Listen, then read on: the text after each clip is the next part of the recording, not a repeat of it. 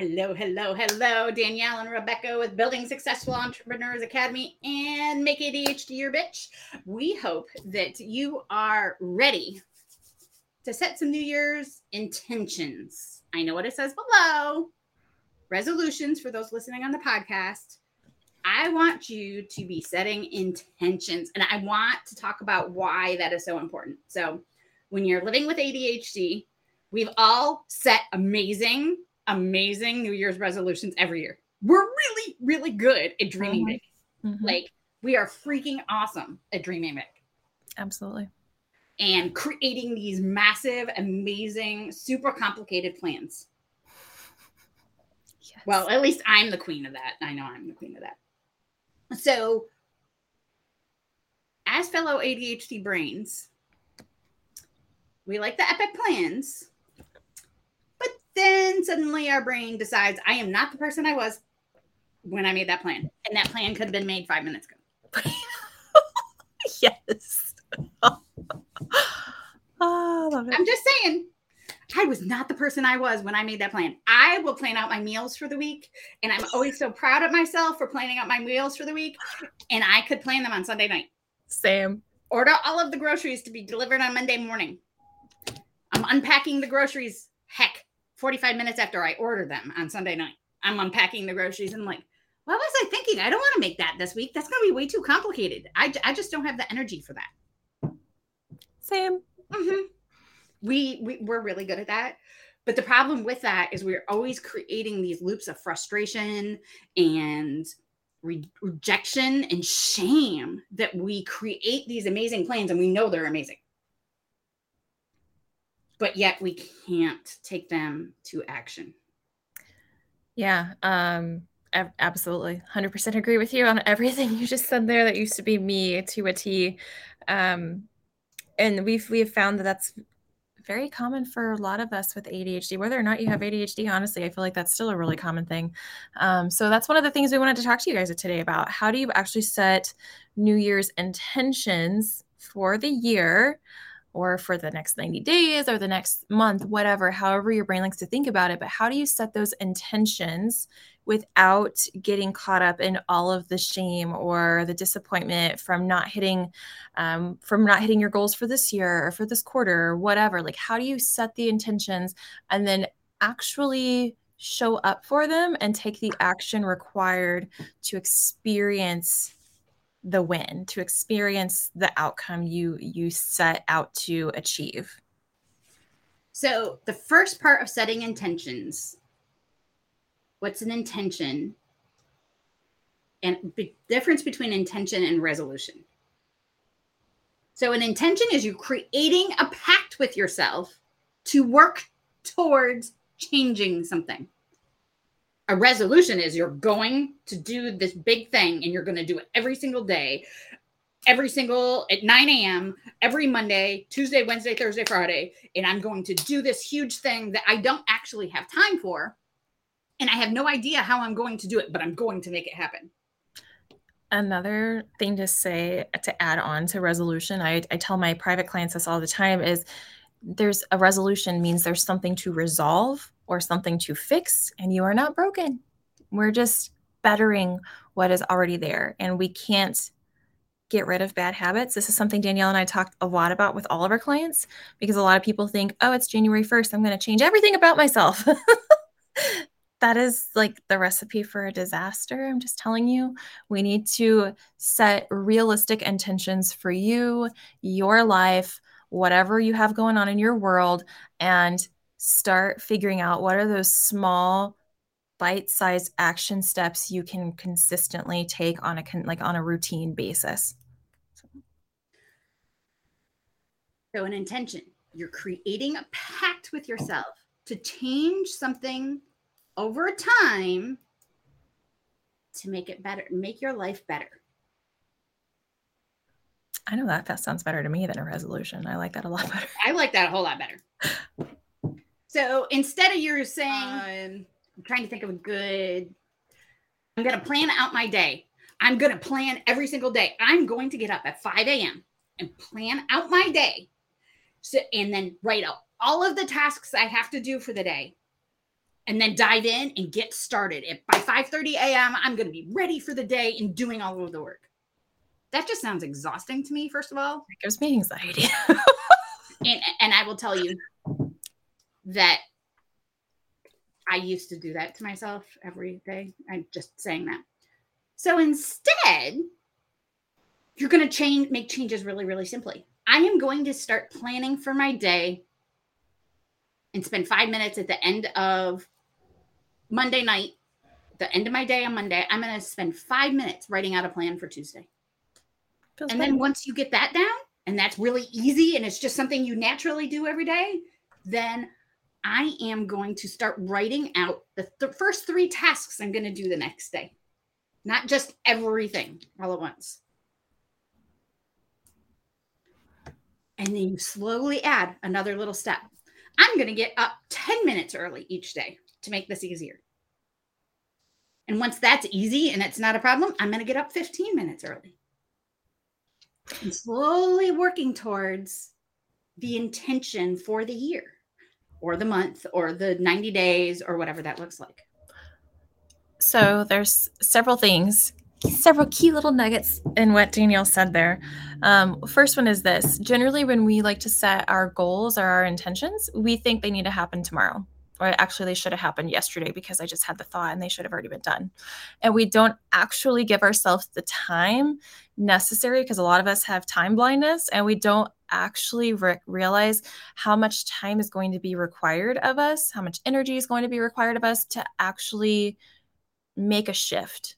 And when then we end up diving like headfirst into shifting all the things. And I don't know if you guys have seen or if we we've done a podcast on micro shifting, have we or have we not? We had not yet. Oh, maybe we need to. So you guys, um, everything. The other thing Danielle said was once I get this going well and I got this this groove down, then I'll add on another one. So that is one, it's habit stacking, and she's habit stacking via micro shifts. That means instead of trying to do like go into this with this all or nothing mentality that's ultimately setting her up for failure, it's I'm going to s- start with this. When that is like good and I'm good there, and that's my new baseline, then I will start adding this in. There's still going to be some stretch in there, of course, but she's doing it step by step. And when you start to make shifts in your life or your business or whatever via micro shifts, which are baby steps, you're a lot more likely to actually continue following through with it versus trying to change everything all at once. That's exactly why we see so many people go into sabotage spirals or like start their sabotage loops, just like people who say they're going to lose weight. They want to lose 20 or 30 pounds this year. They think they're going to lose it all in January. When they're not there by January 21st, they're like, what the fuck? And nothing is working. Like, well, one, you're doing all these things. Do you actually know what's working and what's not? And when you, so when you start, with micro steps, one thing at a time, you will actually know what is working, what is not working, and you're going to be more likely to normalize those behaviors instead of sabotaging yourself and going back to your old and reverting back to your old baseline. Exactly. The next thing is kiss it. Kiss your intentions. Keep it super simple. Yes, we can say not nice things instead of saying keep it super simple but keep it super simple and practical.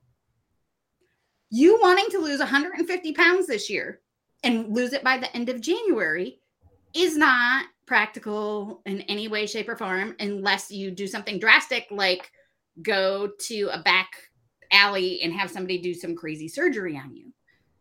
It's not possible. So make sure that your for you, your plans and intentions are possible.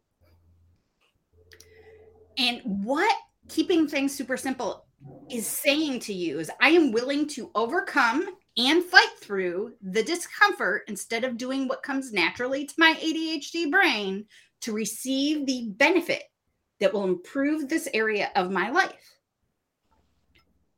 So, in that phrase, are you were willing to put yourself through whatever discomfort, getting up 15 minutes early, um, having to actually sit down and plan, which seems super overwhelming at first to many people. Are you willing to do those things to improve something about your life? And when you make a micro shift, you're slowly making those changes. Small changes make big ripples in your life. Mm-hmm. I love that. And it's keep it practical. I know that me saying I'm going to get up an hour early every day is not practical for my body or my brain. But me saying I can get up five minutes early absolutely is.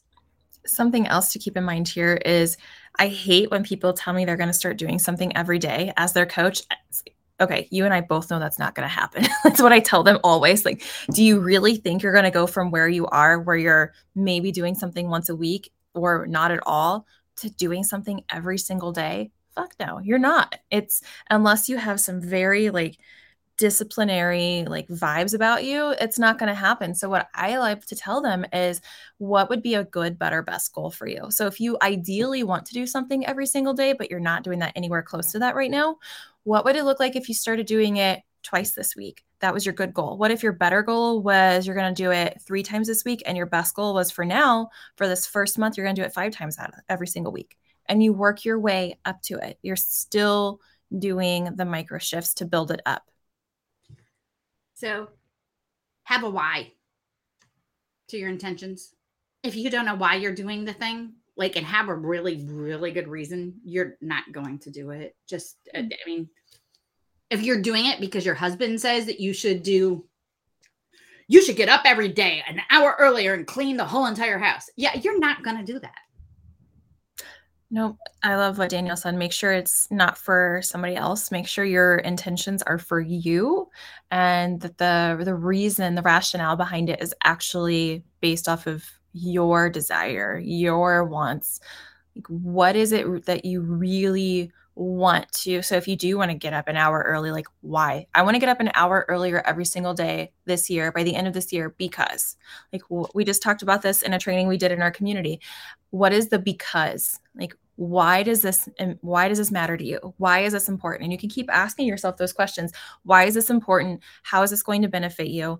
Like get to the real reason behind it so, for example, because this is something I used to talk about with all of my clients, if it's something health related like weight loss or just bettering your health in general, generally they're like, oh, I just want to feel better. Okay, great. Why do you want to feel better? Like, what's actually important about you feeling better? What's underneath that? Why? Well, I want to be able to play with my kids longer, or I want to be able to have more sex with my husband and feel comfortable, or whatever. Okay, like, what's important about that?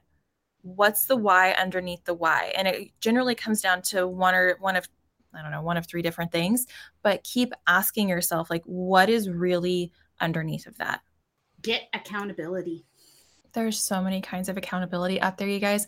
Um, what Danielle and I have been learning is that a lot of our ADHD people um, tend to steer away from accountability because it triggers them in a lot of different ways, uh, whether that's disappointment, fear, they think they're going to be rejected, they're going to be reprimanded, made to feel shame or guilt or whatever because they didn't show up or follow through with something they said they were going to like that's not the accountability we're talking about. The kind of accountability we are talking about is the kind that builds you up, encourages you, lifts you up, asks you challenging questions without shame or guilt or judgment. Because if you don't get something done that you say you want to, well, what was the challenge or obstacle that came up for that? And let's plan around it so that if it shows up again, we have a plan B in place. So you know how to show up because, you know, life is going to throw you curveballs and not every day is going to be perfect. And you have to, that's where accountability partners come in. So.